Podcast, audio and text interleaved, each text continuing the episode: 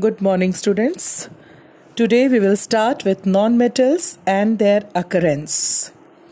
Non-metals को हम कैसे डिफाइन कर सकते हैं Non-metals ऐसे एलिमेंट्स होते हैं जो दूसरे एलिमेंट से इलेक्ट्रॉन्स लेते हैं जबकि मेटल्स क्या होते हैं? जो दूसरे एलिमेंट्स को इलेक्ट्रॉन देते हैं। तो मेटल्स बेचारे डोनेट करते हैं, वो डोनेशन करने में बड़ा विश्वास करते हैं। तो जो एलिमेंट्स इलेक्ट्रॉन्स डोनेट करते हैं, उन पे पॉजिटिव चार्ज लग जाता है। तो मेटल्स पे पॉजिटिव चार्ज लगता है और जो नॉन मेटल्स होते हैं, वो इलेक्ट्रॉन्स ले लेते हैं। लेने के कारण उन पे नेगेटिव चार्ज लग जाता है।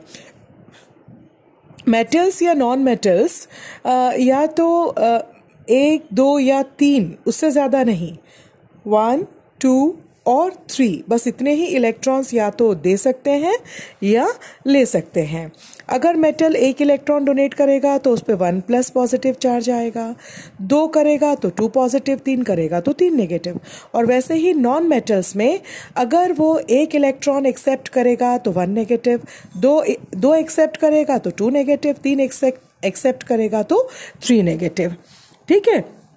तो इसीलिए हम मेटल्स और नॉन मेटल्स को किस तरीके से कह सकते हैं कि non metals are defined as those elements which accept electrons to form negatively charge ions जिसको कहते हैं एनायंस किसी भी एटम पे अगर चार्ज लग जाता है तो उस एटम को हम कहते हैं आयन ठीक है तो दो तरह के आयन होते हैं पॉजिटिव आयन और नेगेटिव आयन।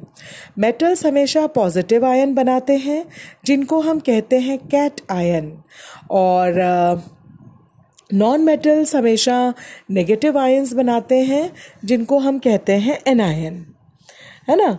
अब most of the elements in nature are non metals and are used in daily life in their pure forms or as compounds तो metals nature में पाया जाता है बहुत मात्रा में और कई metals को तो हम as it is यूज़ करते हैं और uh, कई non metals को हम as it is उसके pure form में यूज़ करते हैं और कई non metals को हम दूसरे एलिमेंट्स के साथ कंबाइन करके कंपाउंड के फॉर्म में यूज़ करते हैं।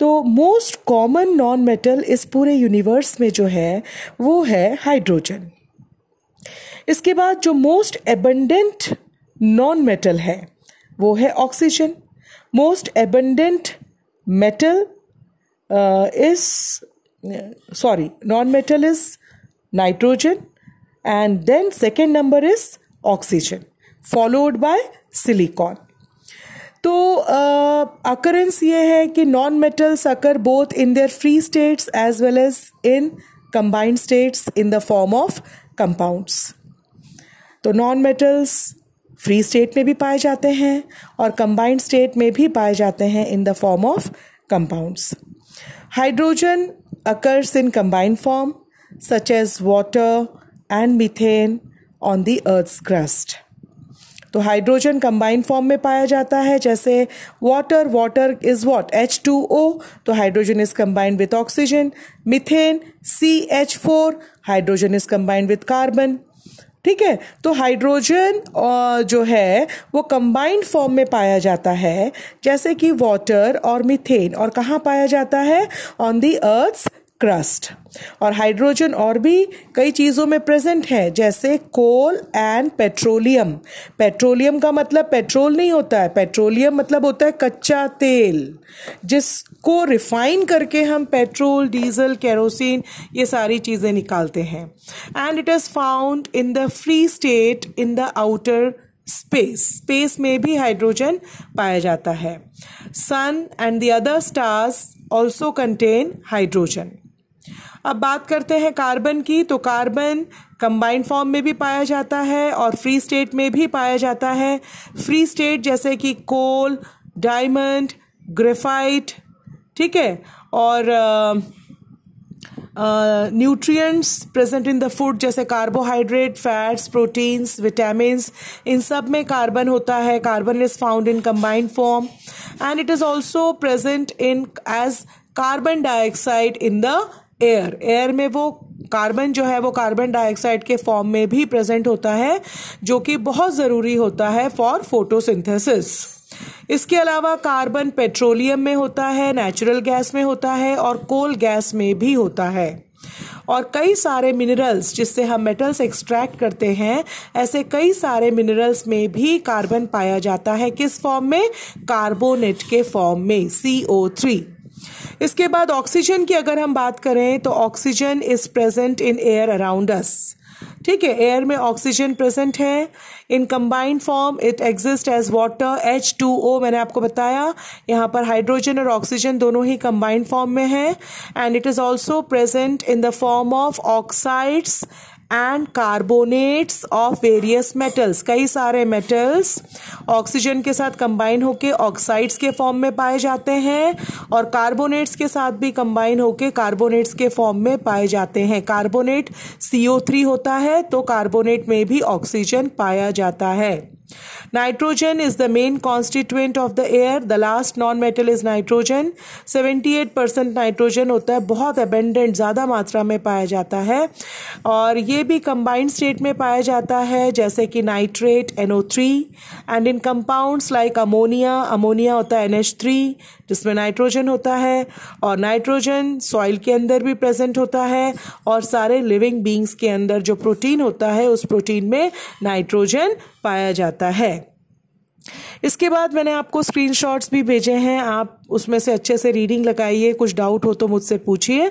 और फिर मैंने आपको physical properties of non metals भी भेजे हैं। Physical properties of non metal में सबसे पहले फ़िज़िकल स्टेट के बारे में बात करते हैं। तो non metals exist either in solid और गैशियस स्टेट एक्सेप्शनल केस है ब्रोमीन जो कि ऐसा नॉन मेटल है जो रूम टेम्परेचर पे लिक्विड होता है। अगर हम डेंसिटी की बात करें तो जनरली नॉन मेटल्स की डेंसिटी कम होती है, वो हल्के होते हैं एज कंपेयर टू मेटल्स लेकिन डायमंड जो है एक्सेप्शनल केस है, उसकी डेंसिटी एल्यूमिनियम मेटल के बराबर है। डायमंड नॉन मेटल है फिर भी वो एल्यूमिनियम की तरह भारी होता है। मेलिएबिलिटी और डक्टिलिटी की अगर हम बात करें मेलिएबिलिटी मतलब आप उसको हैमर करके शीट बना सकते हैं पतरा बना सकते हैं। तो नॉन मेटल्स ना तो मेलिएबल होते हैं और न ही डक्टाइल होते हैं नहीं आप उनसे वायर बना सकते हो। वो ब्रिटल होते हैं। ब्रिटल होते हैं मतलब वो आ, अगर आप उसे ठोकोगे हैमर करोगे तो वो चूरे चूरा हो जाएगा। उसका मतलब क्या हो जाएगा कि दे विल कह सकते हैं, जैसे ग्लास होता है ना ग्लास कैसे टूट जाता है, उसका चूरा हो जाता है तो they form a powdery mass